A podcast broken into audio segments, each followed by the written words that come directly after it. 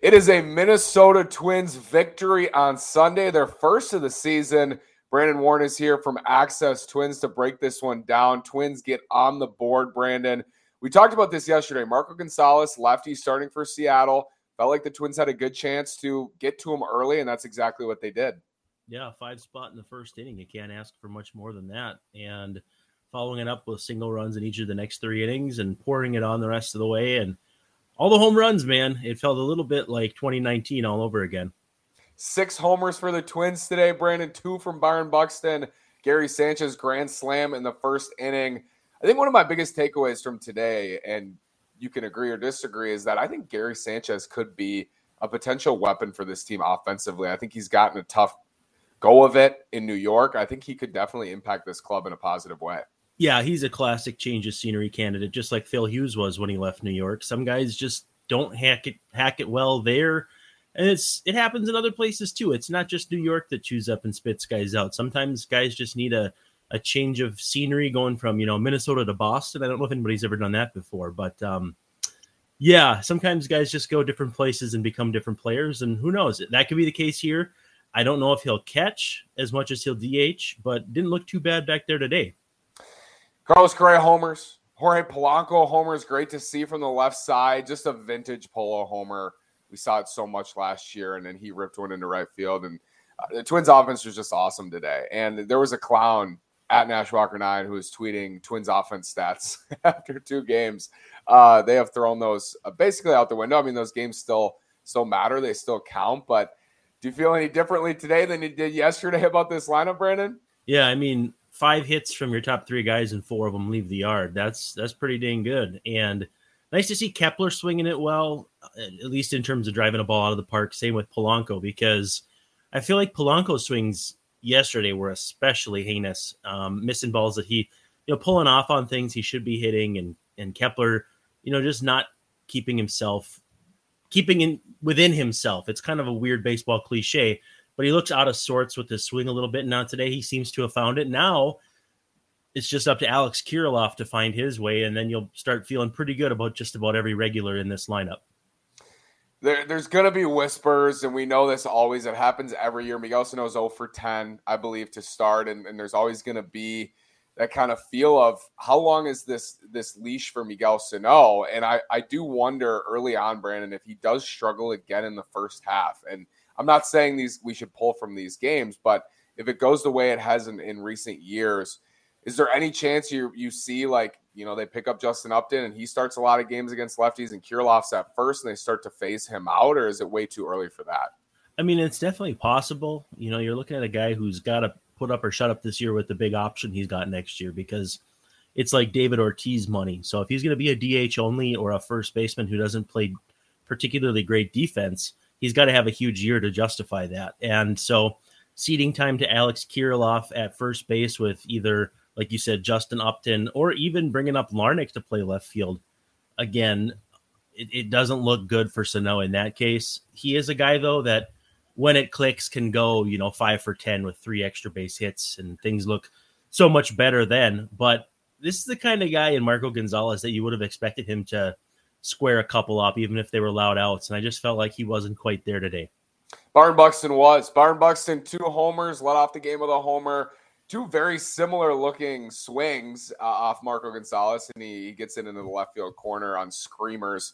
Byron Buxton, Brandon, I, there's just there's so much to say, but there's so much not to say. Like we just, it's incredible what he's able to do on a day to day basis. Yeah, he's a paradox because you could say all these words and you still couldn't fit enough superlatives into what he means to this team when healthy and on the field. And you can you can simplify it as much as like they they're a 600 winning percentage team with him on the field and a 450 without or I don't know the exact numbers, but it's very obvious the difference that he makes is vastly different than if someone like say Jorge Polanco sits out. It's it's night and day difference the the complexion of this team and and even more so now with his offensive form. Before it was, you know, the drop off from Buxton to Jake Cave or Max Kepler or whoever in center field was noticeable. Now it's he's so good defensively out there and offensively that um, you know, that's why I said this is a possible MVP candidate and so far so good. it, it feels to me more than ever there's this safety feeling with him. We're not looking at free agency. I don't think you know it's it's totally out of the minds of of everybody now, and he's locked up into his you know mid to late 30s, and you feel like you can just focus on this being his team. And I'm I'm glad Correa said that last week, and I know it's it's gotten a lot of attention. Carlos Correa saying this is Byron's team, but more than ever, Brandon, it feels like Buxton's team. Yeah, and I don't know if leading off helps with that identity too because everything starts and ends with him then. I I mean, I didn't really think he'd hit leadoff, but at the same time too, I mean, if Luis Arraez isn't playing every day, he's Kepler was perfectly good number 3 hitter. So, why not start him off? At the end of the day, and I did some math on this a while back. Every lineup spot down that you bat over the course of a full season costs you something like 12 plate appearances. So, from first to ninth, he's picking up 100 plate appearances over the course of a season. We've all said we want more Byron Buxton. Well, the easiest way to get more Byron Buxton is to have him bat leadoff. He's yep. always going to lead you in plate appearances. That's perfect. Absolutely, and there's there's going to be lineup outcry every day. It feels like a yeah. little bit again today. Luis Arraez sitting for the second time in three days against a lefty, and, you know Andrew Heaney's going to pitch. It looks like Tuesday if they play, there's going to be rain. There's rain in the forecast, and then Wednesday's Clayton Kershaw. So lefty's mm-hmm. coming up. This is going to be something that think is discussed a lot of the year, Brandon. I do want to talk a little bit about Upton later on, but right now you have Jeffer Sanchez starting most games at DH and catcher against the lefty. Do you think Luis Arraez needs to be in the lineup more, or do you think he will be in the lineup more even when there is a lefty on the mound? Yeah, he needs to play more third base. I think I want to see him get more comfortable over there, and I think it's not that unreasonable to, to suggest that Gio Urshela – in some form or fashion is a pretty temporary fit over there, whether it's giving time up to Royce Lewis in the future, Austin Martin, Jose Miranda, any number of players that allowed the Twins to, at in the first place, feel comfortable moving on from Josh Donaldson before even considering all these kids supplanting Urshela, who's a good defender. So far, so good offensively, but yeah, he's a he's a temporary fix over there. This isn't like they're bringing along somebody who's going to be a fixture for half decades. So I think that's where Arraez is going to get the bulk of his playing time is mixing and matching at third base and DH. But with all the lefties too, yeah, I think he's probably going to be sitting on the pine a little bit more. You know, last year we all wondered where he'd get his plate appearances, and then Josh Donaldson pulls up on that double to start the season, and Arraez is in there by the bottom of the first inning or top of the second inning rather. And so, you know, we didn't know what how much he'd play last year. He got 480 plate appearances, so he'll find his way in there. But right now, it might look a little bit dicey a lot of the offseason, I was just saying the front office needed to give the Twins offense a chance. Just give them a chance every day to score runs, to win games. Bailey Ober today looked like he might unravel. And I don't think the, the fastball command was there for him. It looked a lot like Joe Ryan's start. I agreed with Dick and Justin on that point. It looked like Joe Ryan's start where he just didn't have the top part of the zone. It was either too middle middle or it was, you know, inches above the zone and, and they weren't chasing. What do you think of Ober's start, Brandon? Yeah, not not bad, but there were stretches where it looked like it could get away from him, and the pitch count kind of was jumping there, and you didn't know based on how they handled him last year if they'd even let him get to seventy nine. He got to seventy nine, but uh, that's pretty close to what he was doing last year. And then you figure the abbreviated spring training, and we don't know how much they're going to ramp him up, how quickly.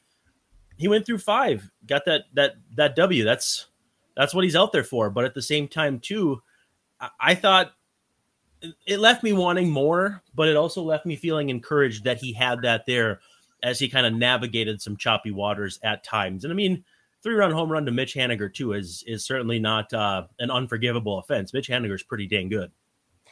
Yeah, if they can win starts where Ober and Ryan are not sharp, that that's going to go a long way against teams that are expecting to contend this year. Mm-hmm. Justin Upton, officially a free agent. Brandon, a lot of chatter, not just chatter. There's links that the Twins are interested in Justin Upton. Do you think there's a clear fit here for Upton? Yeah, and I don't think that Dan Hayes would say that without at least some kind of inkling that they'd at least be interested. Darren Wolfson of KSTP also tweeted that they've touched base. I mean, maybe it doesn't happen. Don't I don't want to say this is a 75% likelihood, but if you look at his last two years, he could handle left-handed pitching. I don't really see Gilberto Celestino as a guy who's going to hang on this roster for very long. I mean, Kyle Garlick's hitting at St. Paul too. I think he smoked a homer today. And so I just don't see Celestino being that long for the team, and especially too if he's not out there defensively late right. in games when you have Nick Gordon and left, then he really does feel like a placeholder, especially with a short bench with 16 pitchers. So to me, Upton makes a lot of sense, and then you kind of do the thing where if Upton is just totally washed, like Bret Boone was when he came over in 2005, you just DFA him and give Kyle Garlick his spot. So I think we're looking at if not Upton, Kyle Garlick, and if Upton and then Upton stinks, Kyle Garlick is kind of the plan here. Alex Kirilloff's been playing against lefties for now. That could change, as Brandon says. Let's preview tomorrow's game. It's the finale in this series. Twins looking for a split. I think, considering how the first two games went, that would be a, a favorable outcome. If you get out of this week and you are three and three after the two game Dodgers series, feel pretty good if you're the Twins. I think, um, considering how they swung the bats in the first two games. But Chris Flexen on the hill for Seattle, Dylan Bundy for the Twins. What should Twins fans be looking for in this one, Brandon? Yeah, I'm eager to see what Dylan Bundy has because you know when the Twins were looking at pitching and supplementing in, I want to say 2020, he had a really nice year with the Angels, but he had another year of control, so the Angels didn't want to just give him up for you know, not that much. And he ends up having a, a, pretty rough year last year. And there's a reason why he was available for the Twins for just a few million bucks. I'm hopeful that his slider looks good. We'll see how the velo looks. He's not a huge velo guy like he used to be coming up as a prospect, but we've seen a lot of good things so far from pitchers the Twins brought in in the offseason. We saw Emilio Pagan today. We've seen um, Sonny Gray even yesterday was pretty good. Who's to say that Wes Johnson doesn't work his magic with Chris Archer and with to um, you know something with Dylan Bundy that indicates that he's not the same guy he was last year. If he struggles, it's not going to mean that he's not, but we always look for those little indications, and I'm hopeful it's either in swinging strikes on the slider or a couple kicks in velocity. But you know, we'll see. Chris Flexen was sneaky good last year too, so they're not going to roll over. I mean, I th- I don't didn't think Marco Gonzalez would give up six in two innings either, but you know, stranger things have happened. The Twins could come out swinging the sticks and take another big lead. I'm hopeful though that Dylan Bundy looks good. Again, Twins looking for a split tomorrow. They've done a pretty good job. You mentioned Haniger's beating them badly, but Jesse mm-hmm. Winker held down in this series. Knock on wood. Ty Francis had some some bigger hits, but overall, I think they've done a decent job on the pitching side. Brandon, how would you grade out this series so far in the first three games on that front? Because all eyes are on this staff right now right? Everybody's watching. Are they, are they going to be able to pitch well? What do you think? I mean, four runs is the most they've given up, so I think you have to give them a pretty good grade, a BB plus, because the blowups have been, you know, very concentrated to Tyler Duffey in the the end of the game yesterday, and um, you know, the home run to to Haniger today. Other than that, it's been more just kind of inconsistent than anything. You haven't seen a pitcher really take the bull by the horns and look like they were dominating, which uh, which happened to the Twins yesterday. When would you say 16 straight set down yep. by Logan Gilbert, and uh, you need to see the Twins do something like that to get above a B, like a B B minus. But the bullpen has really looked good outside of that Duffey outing.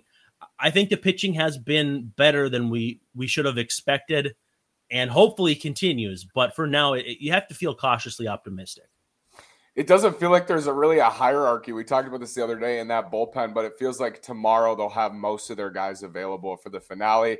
Join Brandon and I then. Can't wait. We'll be here with a postcast to recap this series, hopefully recap a Twins win. Subscribe at Locked On Sports Minnesota. Brandon, enjoy your Sunday night, my friend, and we will talk tomorrow. Do the same. It's pizza night. Let's go. Oh, say hi to Harper. I'm sure she's fired up. She is. She really is. Thanks, Brandon.